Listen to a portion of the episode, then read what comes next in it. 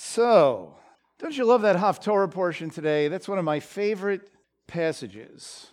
That when sometimes when I'm asked to uh, go to a church and just give a message on from the Tanakh, you know, I try to find something that is um, that, that is meaningful, so that uh, the people that are there can say, "Wow, I really got a lot out of that." You know, not just some uh, something educational, uh, but also uh, uh, something to be able to relate to. Uh, you know, so uh, I'm just going to mention it because uh, why not? Okay. So in Zechariah, this is, this is not the message, but you're saying, oh no, it'll be all right. It'll be all right. Okay. So this Joshua, you know, that's not the Joshua of the book of Joshua, right? It's, it's a different Joshua. It was a famous name, right? A lot of people had it. All right? Uh, and, uh, and so when it says here, just at the uh, beginning, it says, uh, Then he showed me Joshua the high priest standing before the angel of the Lord, and Satan standing at his right hand to accuse him. Right? This is in chapter 3 and verse 1 of Zechariah. And the Lord said to Satan, The Lord rebuke you, Satan. Indeed, the, the Lord who has chosen Jerusalem rebuke you. Is this not a brand plucked from the fire? Now Joshua was clothed with filthy garments and standing before the angel. And he spoke and said to those who were standing before him, saying, Remove the filthy garments from him. Again he said to him, See, I have taken your iniquity away from you, and will clothe you with festal robes. And then, then just uh, in the beginning of verse 5, when it says, Then I said, Let them put a clean turban on his head. So they put a clean turban on his head and clothed him with garments while the angel of the Lord was standing by. What a great uh, passage. Of course, it's talking about Israel after the captivity, that God has not forsaken his people, but what a great application we can make uh, about ourselves a brand plucked from the fire. You know, um, uh, all of us. Uh, you know, it says in the book of Romans, it says in chapter 5, while we were yet enemies, you know, uh, uh, the Messiah came for us. While we were helpless, it says again in, in Romans chapter 5. Uh, you know, and so we're all like a brand plucked from the fire, like pulled out right? It sounds like a Jonathan Edwards sermon right there, doesn't it? But anyway, we're pulled out out of the fire. God loves us that much. We were headed that direction, but he pulls us out. And then not only does he pull us out, but here is the thing. He it says Joshua was clothed with filthy garments, and he says, "Remove the filthy garments. I have taken away your iniquity and will clothe you with festal robes." Right? He changes our clothes.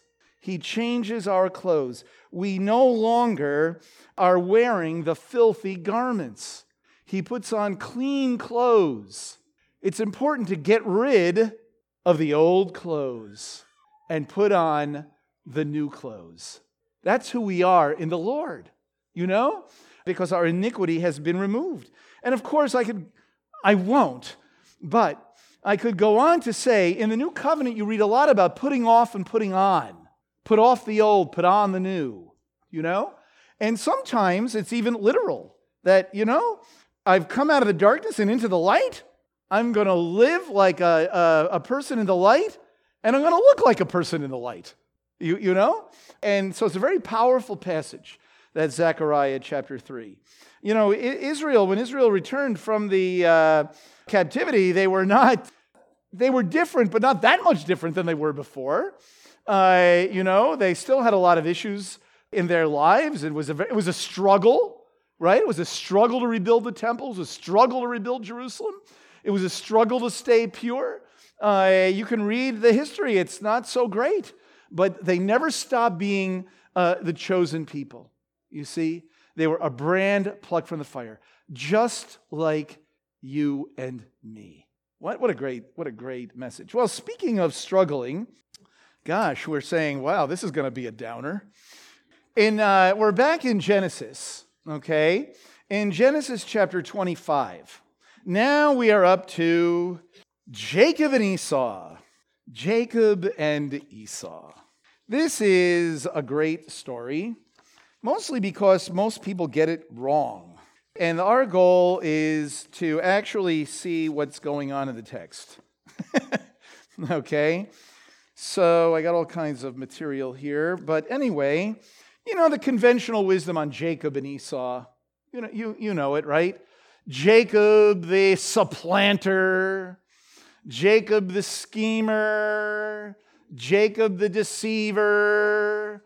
You know, and, and then at some point he comes, he has uh, an epiphany and he come, becomes a believer. Uh, and then he goes, and then God gives it to him like in spades, right? With Laban. And he's going to suffer for all those years because of what he did before, you know, uh, and all that. Well, let me suggest that's not what happens here. okay? Uh, the story of Jacob and Esau is a powerful story about the history not only of Jacob and Esau, but of Israel and the nations. But also, uh, we can relate to this tremendously. Uh, Jacob is a hero. Jacob uh, is, is sort of like the everyman of, of the scriptures. He's like the everyman of, of one of us. He, he, he is a he's chosen right? He's one of the forefathers of Israel A- Abraham, Isaac, and Jacob. You know, uh, if there was. Um, if uh, you know, if there was a Mount Rushmore for the uh, patriarchs of Israel, he would have been there. Uh, in the center field of Yankee Stadium, you know, there. Never mind. But uh, you, you know, uh, Jacob is a patriarch. Jacob is a hero, right? How could it be then that he's such a schemer and and, and what about everything that happens uh, in his life? Well, we're going, to take, uh, we're going to take a good look at it. So let's jump right in to uh, verse 19 of Genesis 25. Verse 19 of Genesis 25. Now, these are the records of the generations of Isaac. Abraham's son, Isaac, Abraham became the father of Isaac, and Isaac was 40 years old when he took Rebekah the daughter of Bethuel, the Aramean, of Padan Aram, the sister of Laban, the uh, Aramean, to be his wife. And Isaac prayed to the Lord on behalf of his wife because she was barren. And the Lord answered him, and Rebekah, his wife, conceived. Oh, so there you go. Uh, you see here, uh, this, is the, this is a genealogy. And the book of Genesis is a genealogy with historical stories about people in the genealogy. It's a, it's a genealogy. You're going to see the same thing at the beginning of chapter 37, which is the Joseph story. These are the generations of Jacob, right? And then you have Joseph was 17 years old and so on and so forth. So here, this is the Jacob and Esau story, uh, but it is in the context of this is about Abraham's descendants and the promise that God made to Abraham's descendants. Uh, very important, okay? Uh, and then you see, just like Sarah, uh, Rebecca was barren, right? So that means that the birth of Isaac uh, and the birth of Jacob both uh, come uh, as miracles, as unnatural events or supernatural events, above nature uh, uh, events, right? Now, what's interesting here is you don't see a whole story of uh, getting an Egyptian maid and, uh, you know, and, and anything like that. Here, what's interesting is that the two children actually belong to Rebecca. Okay, so that's kind of interesting. Belong to Rebecca and uh, and Isaac. All right, both of them, Jacob and, and Esau. All right, so that's pretty important. But the children struggled together within her. And she said, If it is so, why then, why then am I this way? So she's having a difficult pregnancy. And, uh, you know, uh, and, and she's saying, Why is this happening, Lord? What's happening? Right? She's crying out to God. She's having a difficult pregnancy. And then we see here, so she went in to inquire of the Lord. And the Lord said to her, Two nations are in your womb and two peoples shall be separated from your body. And one people shall be stronger than the other, and the older shall serve the younger. Okay, so this is really important information uh, that Rebecca gets, and us too, the reader. You know what we don't know? We don't know what Isaac knows. We never know, actually, in this text, whether Isaac uh, is aware of it or not. And what I love is that if we were sitting around the Torah study table, we'd spend a half an hour trying to figure out what the Bible doesn't tell us, right? Yeah, so let's stick with what it does say, all right? All right. So, two nations shall be in your womb. It tells us right away that this is not just a story about Jacob and Esau. You know, this is very important information. It's not just the Sunday school story of Jacob and Esau. It's about Israel and Edom, or one could say Israel and the nations, but fine, Israel and Edom, which actually is a very interesting and important history. All right? Uh, and so uh, we see that there will be struggle, right? The children struggled. That's a very important thing not to pass over in the text. The children struggled in the womb. This uh, is very important for us in understanding the destiny of of Israel, even later on in the biblical record. All right? The children struggled in the womb, they're going to struggle forever, right? They're fighting in the womb. Uh, two nations shall be separated from your body, then one shall be stronger than the other, right? So we see that this is not about the unity of the two sons, but somewhat of a, a disunity of these two sons. One will be stronger than the other. And then, of course, the older shall serve the younger. Now, this is important because it goes against the culture, way, way against the culture of the day. God, has, God is choosing the younger here. All right? God is choosing the younger. We see that there are two nations in the womb and that they're going to struggles. Now, we need to understand uh, a little something about these nations. So, the name of uh, Esau's descendants are the Edomites, Edom. Okay? We read about the Edomites in a lot of, uh, in a lot of different places. Okay? And we read about them all the way from almost uh, our Torah portion. It'll be in a couple of weeks. We'll, we'll read about the Edomites. In Numbers, the book of Numbers, uh, chapter uh, 20, we read about the Edomites. Remember, they make the way difficult for the children of Israel. We read in verse uh, 14 From Kadesh, Moses sent messengers to the king of Edom. Thus, your brother Edom, thus your brother Israel has said, You know all the hardship that has befallen us uh, that our fathers went down to Egypt, and we stayed in Egypt a long time. The Egyptians treated us uh, and our fathers badly, but when we cried to the Lord, we heard our voice and sent an angel uh, and brought us out of Egypt. Now, behold, we are at Kadesh, a town at the edge of your territory. Please let us pass through your land. We shall not pass through field or through vineyard. We shall not even drink water from a well. We, shall, we won't do anything. We just want to pass through. Okay? So, Edom, however, said to him, You shall not pass through us, lest I come out with sword against you. And the passage goes on. The Edomites uh, will not let them pass through. The Edomites are a continual thorn in the side of, uh, of Israel. Then in chapter 24, kind, something kind of interesting of Numbers, it's in a messianic prophecy. Okay? In uh, chapter, in verses 17 and 18. I see him, but not now. I behold him, but not near. A star shall come forth from Jacob, a scepter shall rise from Israel, and shall crush the forehead of Moab and tear down all the sons of Sheth. And Edom shall be a possession. Seir, its enemies, also shall be a possession. The older shall serve the younger. All right? Uh, in Isaiah chapter 11, we read about uh, Edom as well. In Isaiah 11, in verses 13 and 14. Then the jealousy of Ephraim will depart, and those who harass Judah will be cut off. Ephraim will not be jealous of Judah, and Judah will not harass Ephraim. And they will swoop down uh, on the slopes of the Philistines on the west. Together they will plunder the sons of the east. They will possess Edom and Moab. They will possess them. Again, the older shall serve the younger. And then I, you know, the most, uh, the most famous uh, prophet, Obadiah, the whole thing is about a judgment on Edom, okay?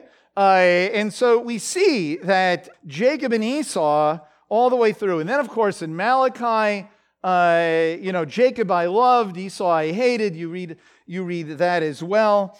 And uh, so clearly, this issue of the two nations uh, in the womb, uh, we see all the way through Scripture. And I would suggest even to this uh, very day, because, you know, the descend, we don't know who the descendants of the Edomites are, but you know, the Edomites, the Moabites, uh, all of those uh, groups are, you know, in the Middle East, in those lands uh, surrounding Eretz Yisrael, to the east, to the east of them, uh, in between the uh, Mesopotamia and Eretz Yisrael would be the lands of these nations.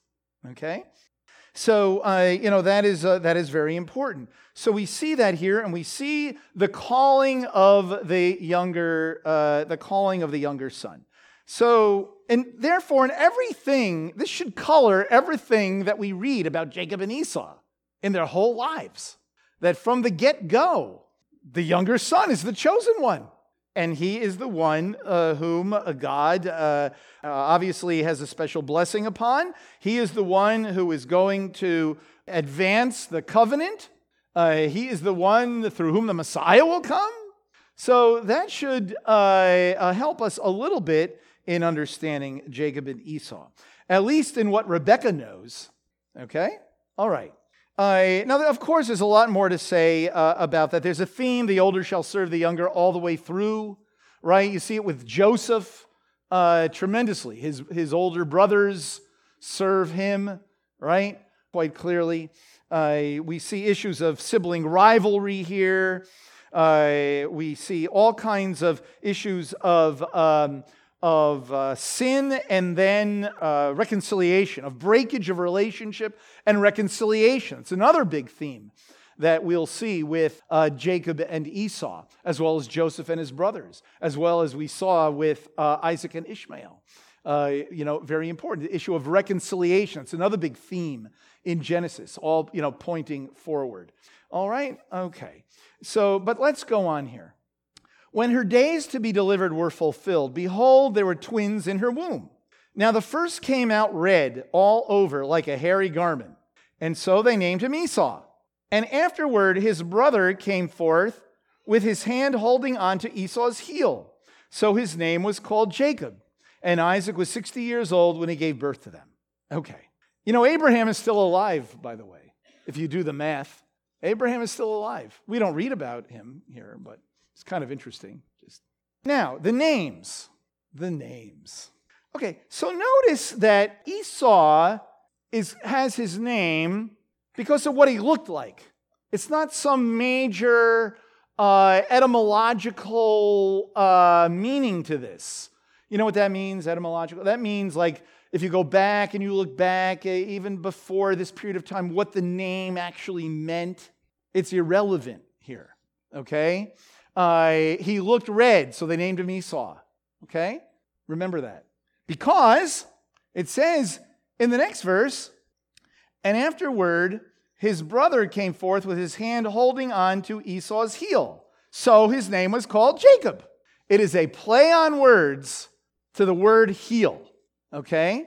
Now I know you're thinking, but the Bible says Jacob is a supplanter.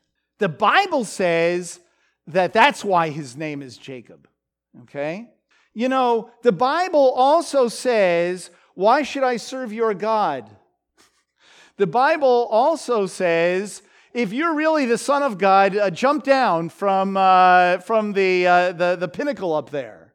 So the Bible says a lot of things. It depends on whose, whose mouth they're coming out of. Okay? You, we need to get that, all right? So, uh, very interestingly, uh, let's see, where do we read? Now I'm jumping a little bit ahead here about this word uh, supplanter, that um, it's in chapter 27.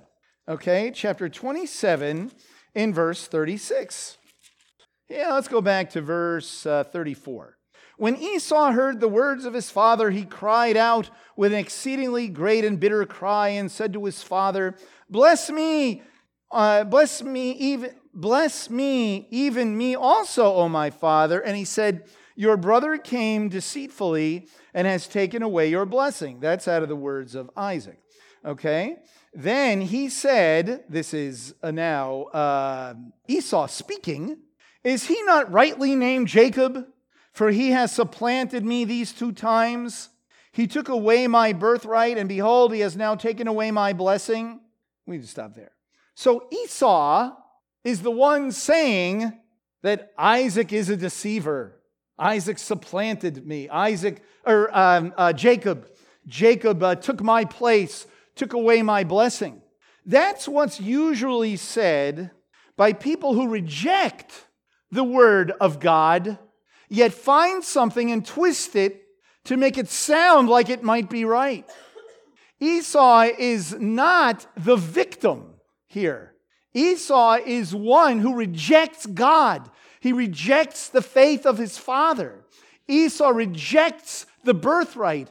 Esau wants the soup. Esau is one who goes for the moment. He goes for the sizzle and not the steak, we might say. Okay? Right? Esau is like a lot of people. Esau is like a lot of people who are not interested in what is right, but is interested in what is feels good and, and how can I get it now? And so let's now look at the rest of this uh, story. Okay? All right. Now, back to chapter 25. So get it that both Jacob and Esau's names are given to them based on what it looked like when they came out. Okay? It's just like as simple as that. Do you know that the etymology of Yaakov, there's a question as to what, where it actually comes from, but there are, there are many uh, scholars, a lot smarter than me, who say that it could very well be God protects me. Isn't that interesting? Yeah, that, that requires, you know, more study and, and all of that. But uh, boy, that just tears. You know how many commentaries would go out of they would go out of print uh, if uh, you know uh, if they understood uh, what's what's going on here. It's unbelievable. Okay, all right. Then uh, we see here. So when the boys grew up, that's it. now now they're grown up. Okay. Esau became a skillful hunter, a man of the field, but Jacob was a peaceful man living in tents. And Isaac loved Esau because he had a taste for game, but Rebekah loved Jacob. Already we know that something bad is going to happen here, right? You know, when you read a statement like that. And when Jacob had cooked stew, Esau came in from the field and he was famished. And Esau said to Jacob, Please let me have a swallow of that red stuff there. Okay? I, uh, for I am famished. Therefore, his name was called Edom. There. See? But Jacob said, First sell me your birthright. And Esau said, Behold, I am about to die. So, of what use then is the birthright to me? Whew. You talk about not thinking about like consequences and just, this is what I want and this is what I'm going to get, and I don't care what happens as long as it feels good while I'm doing it. As they say in the old country, yikes. Okay? And Jacob said, First swear to me. So he swore to him and sold his birthright to Jacob. Then Jacob gave, gave Esau bread and lentil stew, and he ate and drank and rose and went on his way. Now, if the passage stopped there, we could say, wow, you know, uh, maybe uh, Jacob uh, took advantage of him. But that's not the end of the story. What are the last few words? Thus, Esau despised his birthright. And that is what we're supposed to get out of this story. Esau despised the birthright.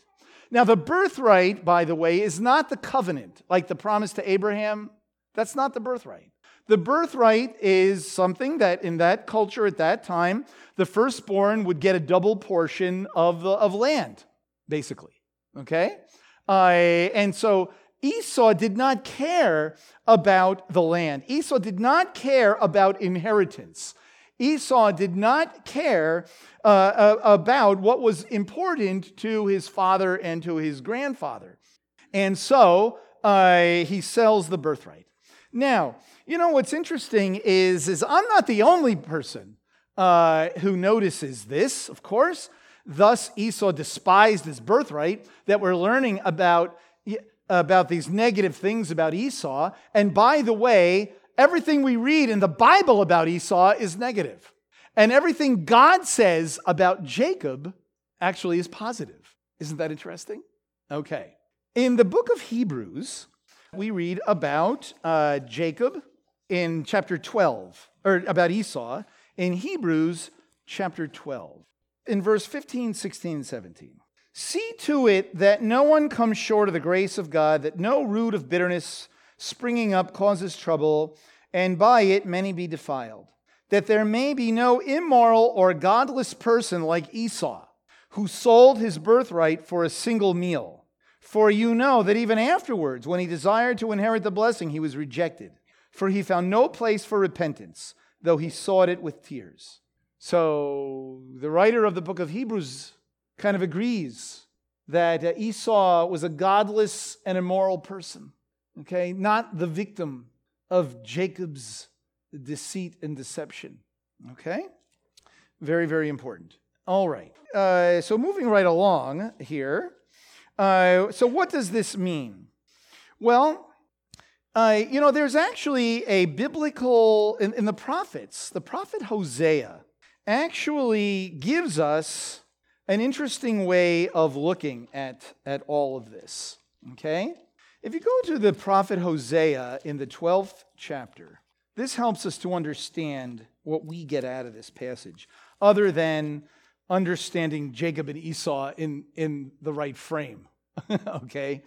But there's something very, very important for us to learn about this about the birth of the boys, and then about the, uh, the issue of the birthright all right? Because this is the beginning of a long journey with Jacob and Esau, uh, where there's more difficulty and there's more struggle. And, uh, and then in Jacob's life, Jacob's life becomes one of struggle. Uh, and so here in uh, Hosea chapter 12, very interestingly, in the beginning it says, Ephraim feeds on wind and pursues the east wind continually. He multiplies lies and violence. Moreover, he makes a covenant with Assyria, and oil is carried to Egypt. I can't help but tell you what that means, even though it's not really what. You know what that means when it says that Ephraim feeds on wind and pursues the east wind continually? He multiplies lies and violence. He makes a covenant with Assyria, and, and oil is carried to Egypt. He tries to control what's, what, what's not controllable. That's what he's doing. That's what Ephraim is trying to do by making a covenant with Assyria and Egypt, he, it's out of, he's out of, he, Ephraim no longer is in control. Just like trying to chase the wind. You can't control the wind. So, wow, what a great lesson that is. Okay. Uh, in chapter, in verse 2, the Lord also has a dispute with Judah and will punish Jacob according to his ways. Now, here, Jacob, of course, is a, a euphemism for Judah. It's the name of Judah, the descendants of, of Jacob. Okay? He will repay him according to his deeds. Now, in verse 3, in the womb he took his brother by the heel, and in his maturity he contended with God. Yes, he wrestled with the angel and prevailed. He wept and sought his favor. He found him at Bethel, and there he spoke with us. Even the Lord, the God of hosts, the Lord is his name. Then in verse 6, therefore, return to your God and then observe kindness and justice and wait for your God continually. Now, the first, at first glance, we might say, no, well, look, see what God is doing is comparing. He's saying you're just like Jacob, you know, uh, in, your, in your sin. You're just like Jacob. But a little closer look, I think, tells us that you're not acting like Jacob. Jacob, okay, took his brother by the heel Jacob struggled with his brother for the blessing, one might say. He struggled with his brother. In his maturity, he struggled with God. Yes, he struggled with the angel and prevailed. He wept and sought his favor. He found him at Bethel. Now, what's important about that? That's where his name is changed to Yisrael. He struggles with God. Okay? What Hosea is telling us is that you're not like your father Jacob, who struggled with God, did not go after foreign gods, did not run away, but struggled with God. And Jacob's life, this is why Jacob is like all of us. He struggled with God his whole life. He was a blessed man. God gave him tremendous promises, but the circumstances of his life caused him to struggle. And that is why we are indeed uh, like uh, Jacob. How important this is for us uh, uh to understand. His, uh, his circumstances seem to go against the blessing, right? But because of his desire for blessing, he suffered sometimes at his own doing, but always doing it for what was right. We are the same way. You see, the story of Jacob is a little like it, you don't have, um, in some respects, it doesn't all tidy. You don't have a tidy little answer to everything Jacob does. But he loves God so much that even when he messes up somewhat, it's for the purpose of blessing. And God never condemns him for that. It is amazing. You know that in what's coming, right? Uh, where Rebecca tells him to put on the clothes and, and pretend to be like Isaac. He's never condemned for it. It's, it's, it's, you know, it's, it's a mystery in a certain respect. Okay? But the point is, is that he struggles. And what is also very interesting is that, um, you know, in Hebrew, when it says here, he can, in, in, verse 3 uh, of Hosea chapter 12, in the womb he took his brother by the heel, and in his maturity he contended with God. And yes, he wrestled with the angel. Well, contended and wrestled is the same word in Hebrew. It comes from the word Sarah, but not Sarah, Sarah. It's a different Sarah. And it means to struggle, okay? To contend. And Yisrael, Yisrael he struggled with God. That is the name. Isn't that amazing that when God gives Jacob the new name, you know, uh, it's not Judah. You know, it's not uh, you, are, you are a praiser of God or uh, God loves you or uh, no, uh, he contends with God. And that has been the history uh, of, of Israel from centuries past to this day. But think about the godly people uh, that you know of from the scriptures who did not struggle. Think of the prophets, they certainly struggled. Think of Yeshua himself. He struggled. He did not have an easy life. He was misunderstood. Uh, you know, he was falsely accused and murdered, right? Uh, think of the, uh, the, uh, the apostles. When you read the early chapter of the book of Acts, you read about martyrs, you read about people being thrown in prison. It was a struggle. Because we struggle does not mean that the hand of God is, is not on us. I would suggest the opposite that when we struggle, we struggle with lots of things. Some of us uh, uh, struggle with you know, things like sharing the gospel Others of us struggle with our own lives and where we've been and where we're going and, and you know, and, and how do I move forward in life, uh, life and, and a million other things. Do not become disheartened. Recognize that you are like Jacob. The name Israel means to struggle, struggle with God. And that's what Hosea is saying. You need to struggle with God and not go after other gods. Some might say, you know, my life would be a lot simpler and easier if I just gave up the whole thing, right? If I gave up the whole thing and I just went with the wind, you know, and and uh, live in just a life of uh, hedonistic enjoyment, uh, or um, uh, just uh, not uh, stood up for the Lord, my life might be a lot easier. See? But a blessed life, ready, is not an easy life, right? A blessed life is one in relationship with God, come what may. And so, how important is it for us to understand that Jacob is our hero in, in all of this? He, sometimes he's between a rock and a hard place. He's between uh, his mother and his father. Uh, you know, he's, uh, he has to go to a foreign country uh, for a long time. Uh, he ends up having to stay there for a really long time for the woman that he loves and, and all of that.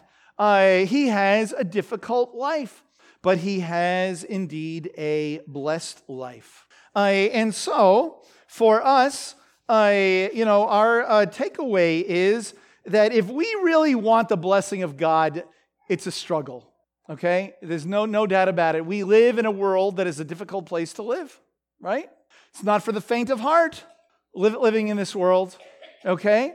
Uh, there are real struggles. But you see, we have the Ruach, we have the, the, the Spirit of God who lives within us, right? Uh, and, and, uh, and so even if we have a setback, you know, even if we have a setback, okay, I got a setback, but now I'm going forward. You know that, uh, you know, three steps forward, two steps back, or whatever kind of math you want to use in that, right? You know what I mean?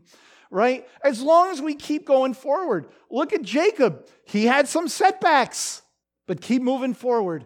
And, and, and look what happened to him. He ended up having all those children. And then, yes, he thought that his son Joseph was dead, but he wasn't dead. Uh, and then he gets to see his grandchildren and bless them right? And, and live in Goshen for the rest of his life. And, uh, and, uh, and so God indeed does uh, bless him. And so, you know, be encouraged that if you are struggling, I know that some places you won't hear this. If you're struggling, it must be Satan. We give him way too much credit, okay? No, if you're struggling, I would suggest that God is at work in your life. Yeah. You know, I'll tell you something. When I became a believer, in Yeshua. I'm, I'm very blessed. I come from a wonderful family. I had a wonderful mother and father, no brothers and sisters, but lots of cousins and aunts and uncles and close to everybody. And, you know, and I was spared uh, the, uh, the drug culture of the day and all that. And, and, and everything was pretty, I was in college, go, you know, and everything real, I had no, it was like a smooth road. And then I became a believer. And then suddenly I got to work on this, and, I, and, and, and I'm you know, deficient in this part of my life, and, uh, and now I, I got pride issues. You know, it was like before I was a believer, I didn't have any of these issues. You know what I mean? And now, and now I do, right? What's wrong? And you know, uh, because I was, I was young, I was 19 years old, uh, I had uh, more temptations and more difficulty after I became a believer than before simply because of my life. I didn't have any real life experiences when I was not, by the time I was 19. I came to know the Lord after my freshman year of college. I had some, but not nearly what I had in my sophomore year and junior year and senior year and, and then just living life and all of that. Uh, you, you know? And, and so uh, we should never get the idea that, that, uh, that the struggle is, is, is bad. The struggle means God is at work. And that's where strength comes, is through the struggle. You see? And that's where victory comes. That our joy in the Lord and our power from God is not based on our circumstances or even what we may be thinking, because maybe we're thinking not right things that, that are not true. And so we always have to check our emotions and our, all that at the door and say, what is true and what is right? And this is what Paul did because he says, and we'll close with this today. In Second Corinthians chapter 4, some great verses. Second Corinthians was one of the last letters that he wrote, and it was very personal, very much from the heart. And this is what he said. Uh, let's begin in verse 6. For God, who said, Light shall shine out of darkness, is the one who has shone in our hearts to give the light of the knowledge of the glory of God in the face of Messiah. But we have this treasure in earthen vessels, that which lives within us. Okay? We have in earthen vessels, uh, in our bodies, our bodies, that the surpassing greatness of the power may be of God and not from ourselves. Meaning that we're weak in ourselves, right? But, but inside of us is the light, is, is God, is, is the power of God. And then here you go. We are afflicted in every way, but not crushed. Perplexed. You know what perplexed means? I once heard someone give a message uh, on this, and they use the illustration. And, and, you know, living in up, being from upstate New York, I can tell you this. Uh, you know what a whiteout is? When you're driving down the road and suddenly it's all white in all four directions you, can, you immediately have a difficult time with your sense of direction. Like, am I going straight on the road? Or am I going in the other lane? It's scary, very difficult, right? Perplexed, but not despairing, persecuted, but not forsaken, struck down, but not destroyed, always caring about in the body the dying of Yeshua, that the life of Yeshua may be manifest in our body. Who said the struggle is not, uh, you know, is not of God or godly or produces fruit? This, that is what this. If, if you are, if you are afflicted, perplexed, persecuted, struck down, don't despair. You're not forsaken. You're not destroyed. You're not crushed. You are demonstrating Yeshua's life in the struggle. It may not feel that way, but it is. Let us never forget that. The struggle of Jacob was a godly struggle. God loved him in that struggle. God loves us in the struggle. Let's pray. Lord, thank you, God, that you're at work in our lives. Thank you, Lord, that we are always in the process of becoming. And Lord, thank you, God, that the future of Edom, while an enemy of Israel, has actually a hope. For we read in the prophet Amos, In that day I will raise up the fallen booth of David and wall up its breaches, and I will also raise up its ruin and rebuild it as in the days of old, that they may possess the remnant of Edom and all the nations who are called by my name, declares the Lord who does this. Lord, thank you, God, that in your, uh, you know, that in your plan and in your will, there's even a future for a remnant from Edom. Lord, so we thank you, God, that there is an ultimate reconciliation of uh, Edom and uh, Israel. Lord, and thank you, God, that there is an ultimate reconciliation, uh, even in our own selves, in our own lives, Lord, in our own struggle, Lord God. Thank you, Lord, that we know that we have a living hope, and that even if we struggle, and even if we continue to struggle, may we continue to wrestle with you. May we continue to struggle with you, knowing, Lord, that you will never leave us or forsake us. You never give up on us, time and time again. Lord, you never gave up on Jacob. You never give up on us. May we be encouraged and realize that there is a great future indeed that awaits us. And Lord, I pray, God, for each of us here today, if we're struggling, that you would continually move us forward and give us victory. Give us victory to keep moving forward, Lord. And may our focus always be on you. Lord, may we remove every encumbrance. May we remove every sin that gets in the way Lord, of moving forward and keeping our eyes fixed on Yeshua. Lord, we pray in Messiah's name. Amen.